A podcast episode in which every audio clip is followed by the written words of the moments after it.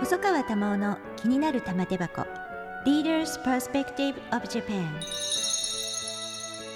この番組は私細川珠緒が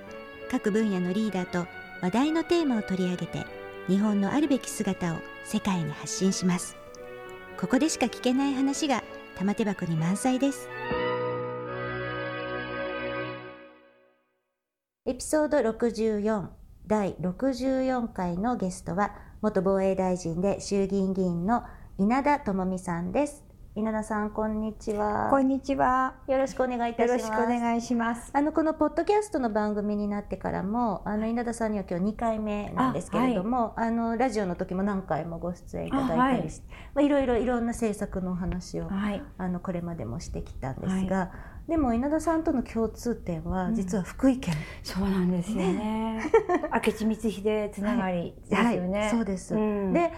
えーと、稲田さんは福井で生まれてから、えー、と福知山に。ね行かれたので。福知山では明智光秀のことを、うん、あの悪く言う人誰もいないんですよね。で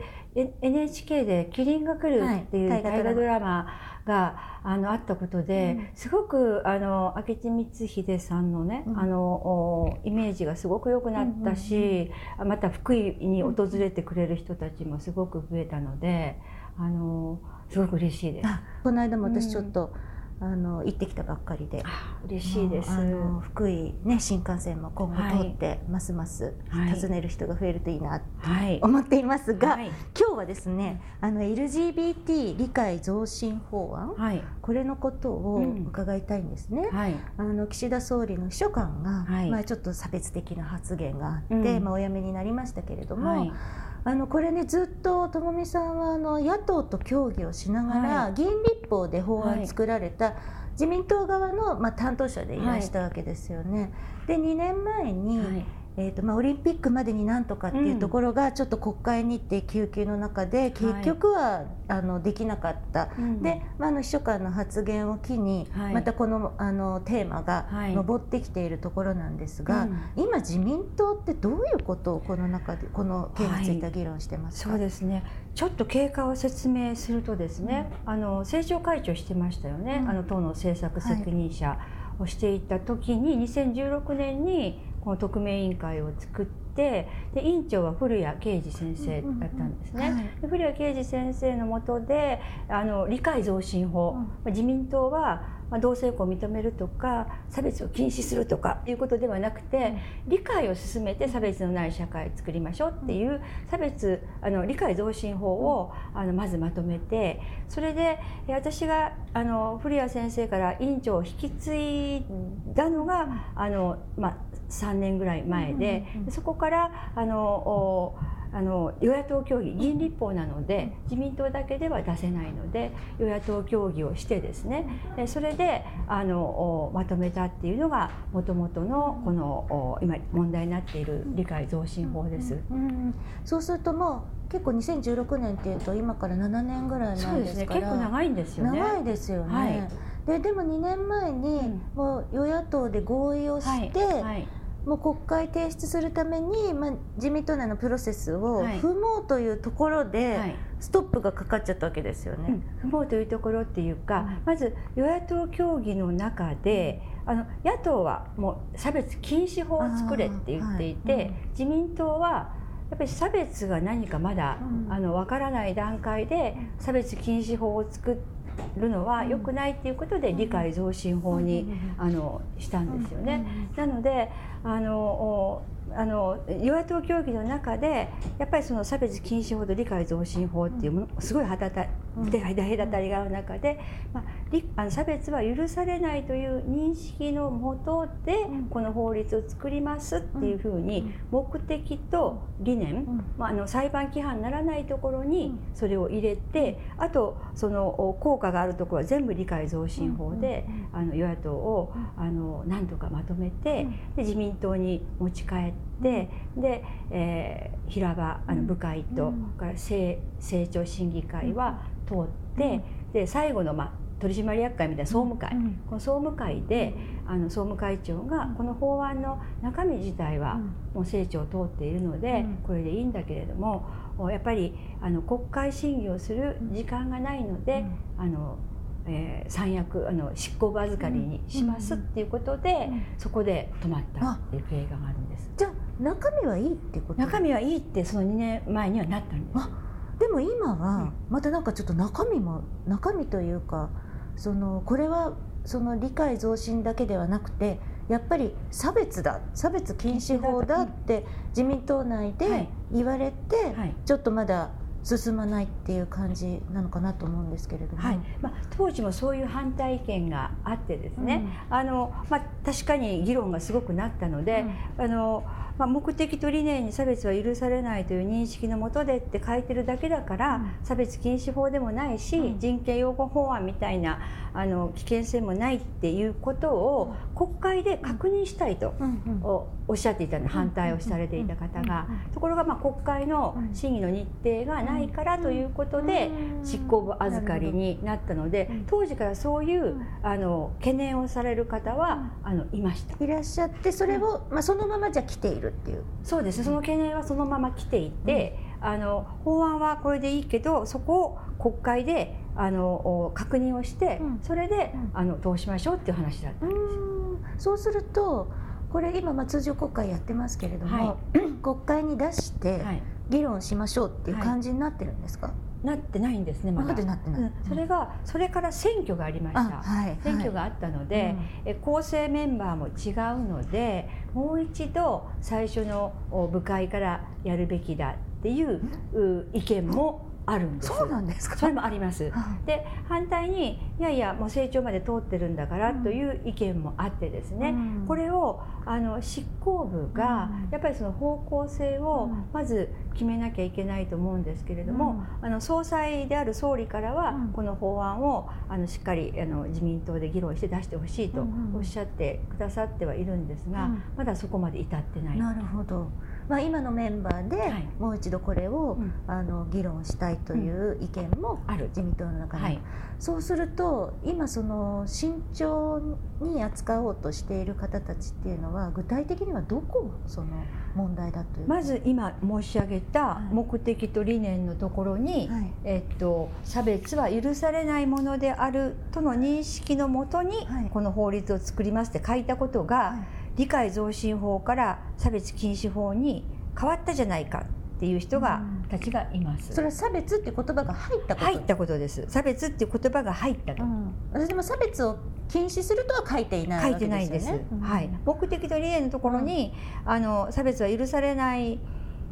という認識のもとでこの理解増進を作りますねっていうことで、差別が許されないっていうことはもう憲法14条に書いてあって、もうすでに憲法14条をもとに裁判を起こしている人もいらっしゃるので、この法律ができたから裁判が増えるということは法的にはないと私は思います。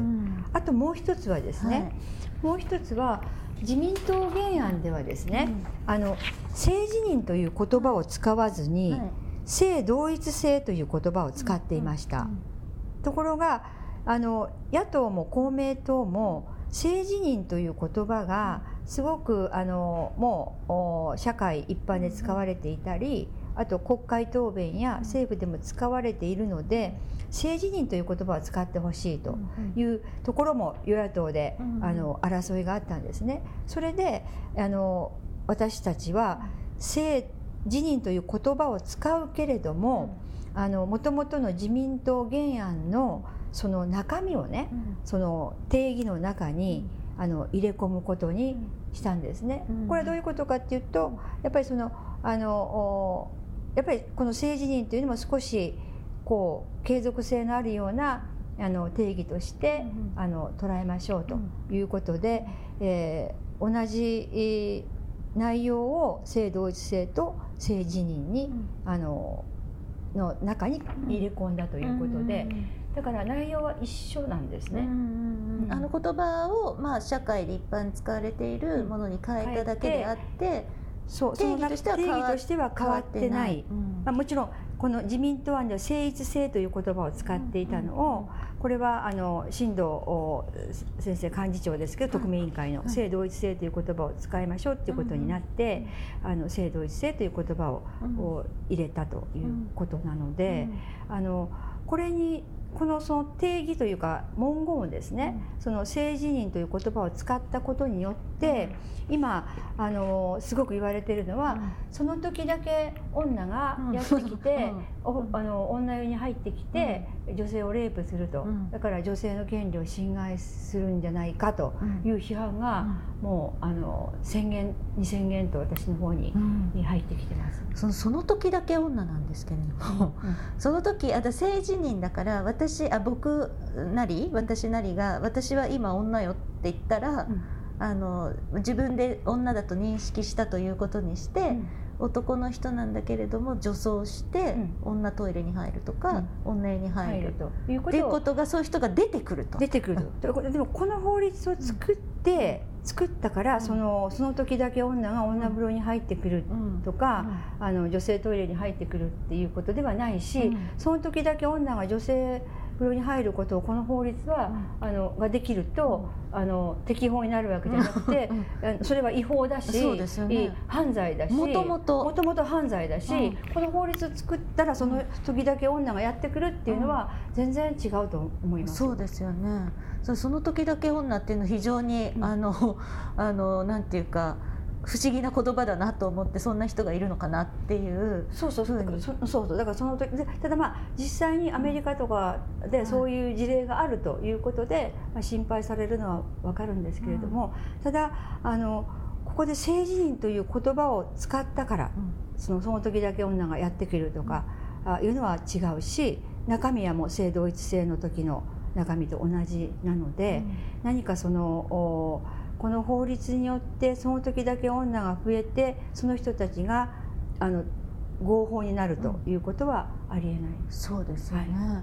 い、でだけれども今その自民党の中で懸念されているのはその2点と、はい、その差別が許されないという認識のもとっていうところに差別って言葉が入ったんで、はい、差別禁止法と一緒じゃないかっていう、それとあとそのそのその時だけ女が合法化されると。そう。するとそれって誤解ですよね。誤解なんです、でしかももっと言うとですねあのえっと、差別は許されない認識のもとでって私が入れたと、はい、でそれは、えー、安倍総理の不当な差別はあってはならないという総理答弁を野党から言われて変えたと、うん譲歩したというそれ全くの誤解、全くそんなことはなかったんです、え不当な差別は許されない？あってはならない。あってはならない、あってはならないと差別があるという認識のもとっていうのは、不当な差別あってはならないっていう方がなんか強い差別禁止に対して、それいろんな感じ方があると思うんですけど法律的には不当な差別はあってはならないと差別は許されないっていうのは全く同じ意味で不当な差別っていうのは二重の意味ですよね。まあ、年上のお兄さんって言ってるのと同じであの差別ってみんな不当なんで正当な差別はないので。なので差別と不当な差別っていうのは全く同じ意味だし許されないとあってはならないは私は同じ意味で許されない認識とあってはならない認識っていうのは同じ意味だと私は今でも思います。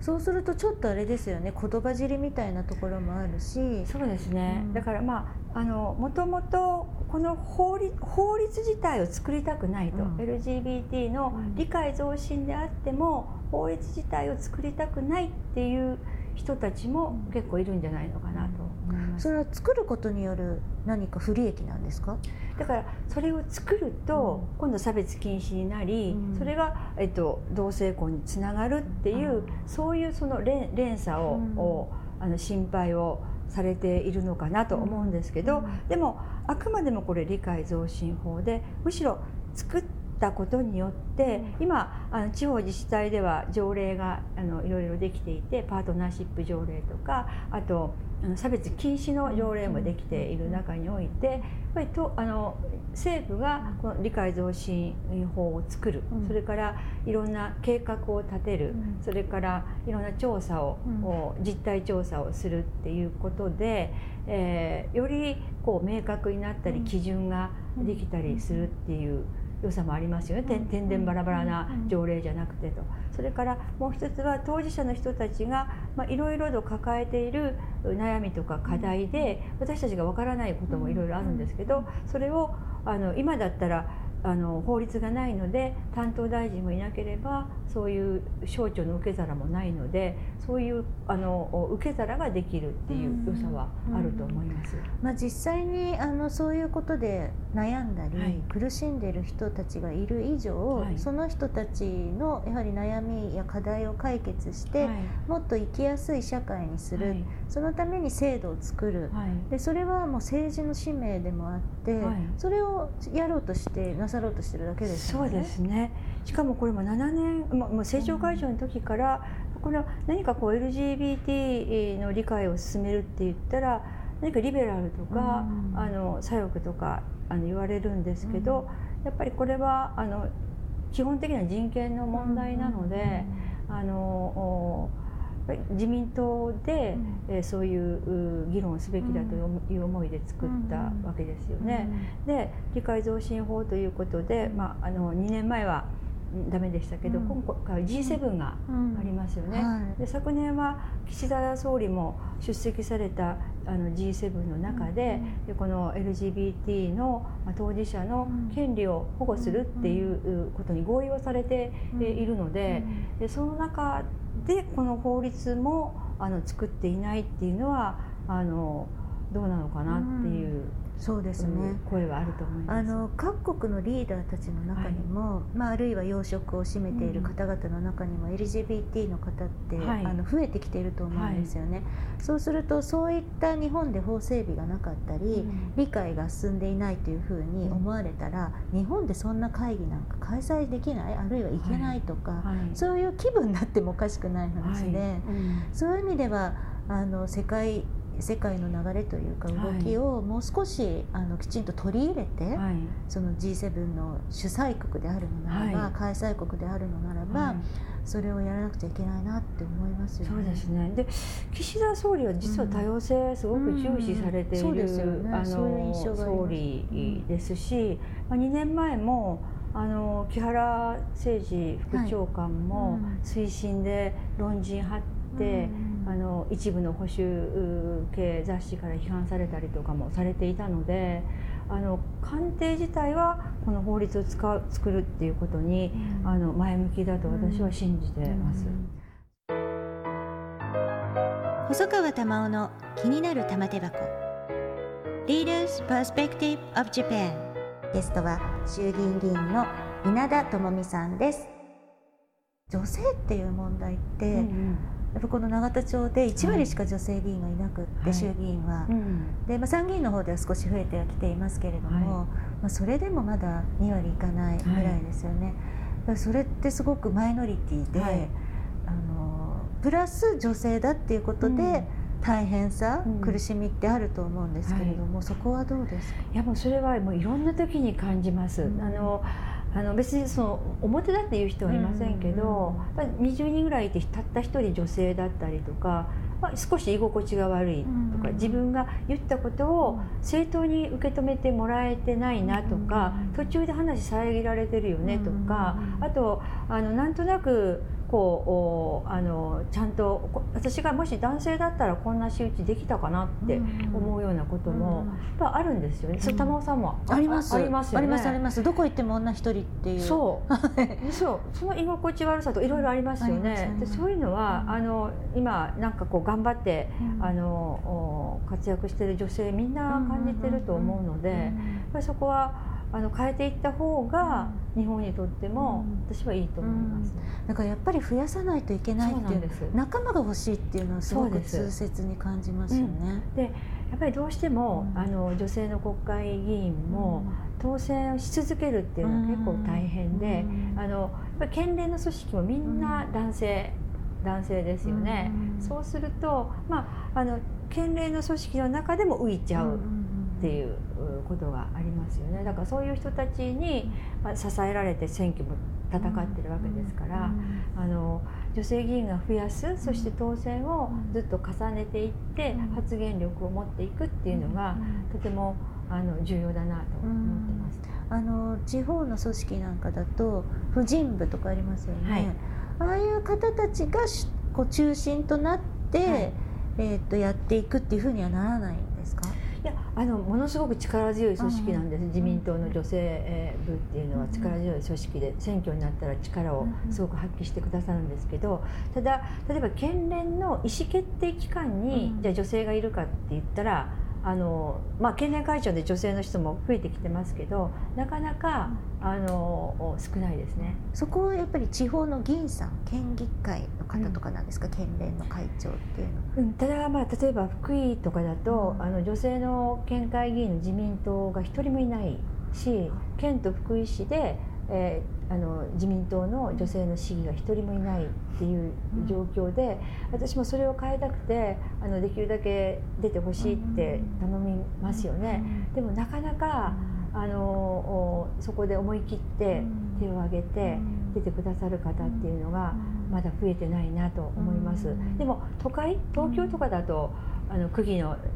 候補者とかでも女性がすごく増えているのでね、また変わってくるのかなって期待してますけど、まあ、よしあし必ずしもそれがっていうんじゃないでしょうけどやっぱり都知事が女性とか、はい、なんかこう目立つところに女性がいると、うんうんはい、それはちょっとイメージしやすいっていうのはありますよね。そうなんですよね。だからあの女性がいればいいとか、うん、お飾りでいればいいとか、うん、あの席の端っこに座ってればいいとかじゃなくって、うん、やっぱりこう物事を決めるその政策のとかいろんなものの意思決定の機関にちゃんと女性を入れていくことが、やっぱりいろんなこうあのなんていうか多角的にものを見れる、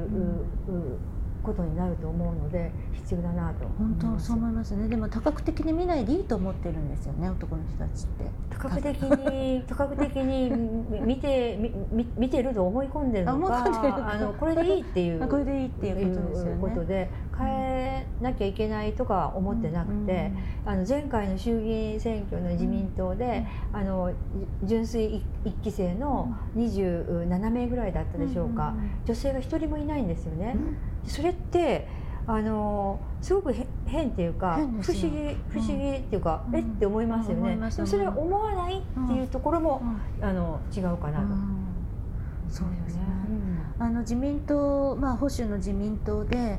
えーと、いろいろと保守じゃないんじゃないかとか言われたりとか することがあると思うんですが今後自民党はどうなっていく必要がどんなことをやっぱりこう変えていく、うんうんうん、その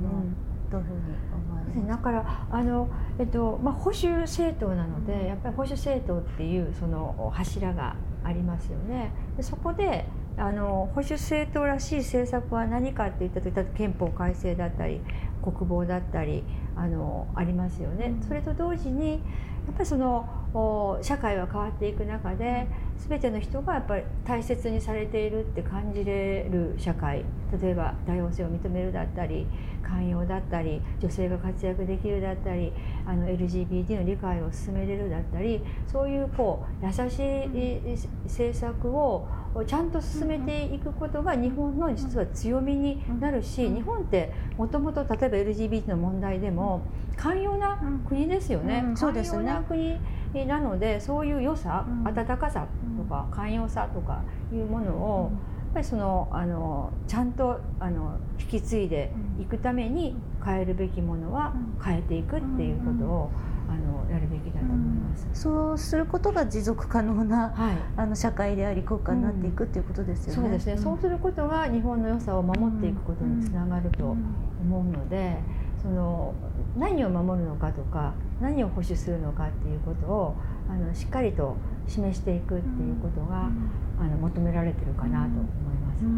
あのともみさんってこうねこう要望というか風貌というかそれとかこう、まあみまあ、見た目とかそういうのですごくこうなんかソフトで可愛らしい 方で、まあ、それはそれであのそそうなんですけどもでも実はものすごく気骨があって腹が据わっていらっしゃる。私もねあの遠目さんのご本で「あの強くて優しい国」っていうご本をお書きになられた中で、はい。はい、女だからってなめんなよ。女だからなめんなよ このこのこのフレーズがもう一番気に入って私もいつも内心そう思いながら仕事をしてたりするので、まあ、見た目に騙されないで。もうあの甘く見ないでっていう、はい、甘く見ないで、ね、でこのこの本は私全部自分で書いただけじゃなくて、はい、どうしてもほら自分をこう美化したいところもあるまあ、うん、あるんだけど、でももうほぼ本間のことを書いたんですよね、本当そうですね。本間のこと書いたんですよね。なんかもう生い立ちからっていうこともあるのでなんかぜひ読んでいただきたいし、すごく私は勇気をもらったのであの頑張らなくちゃってやっぱりみんななんかまだ日本は女性がマイノリティなので、はい、本当にいろんなあのそれぞれの所属している社会で苦労している人が多いと思うんですよね、うん、すごくこの5本で私は勇気をもらったので私も頑張りますから、うん、あのともみさんもぜひぜひ頑張ってい。ただきたい、絶対このぶち破っていけるのは閉塞感を、うん、女性だと思うんですよね、ね、もう右でも左でも縦でも横でもないこと言う政治家いりますかって。本当そうですよね いらないいらないいらない。いいっていうね。いらないです、私はこうしたいんですっていうことを批判されても言う人じゃないと、でそれで議論しないと、あ今日は右今日は左ってななななんですか？ふらふらふらふらされたら困りますよね。そういう人もいらないから、はい、ことなんですよね。はい、そう思います。あの、ぜひ私も頑張るので、はい、一緒に頑張りましょう。よろしくお願いいたします。今日はありがとうございました。います。細川珠緒の気になる玉手箱玉緒細川賞 Leaders Perspective of Japan エピソード64ゲストは元防衛大臣で衆議院議員の稲田朋美さんでした。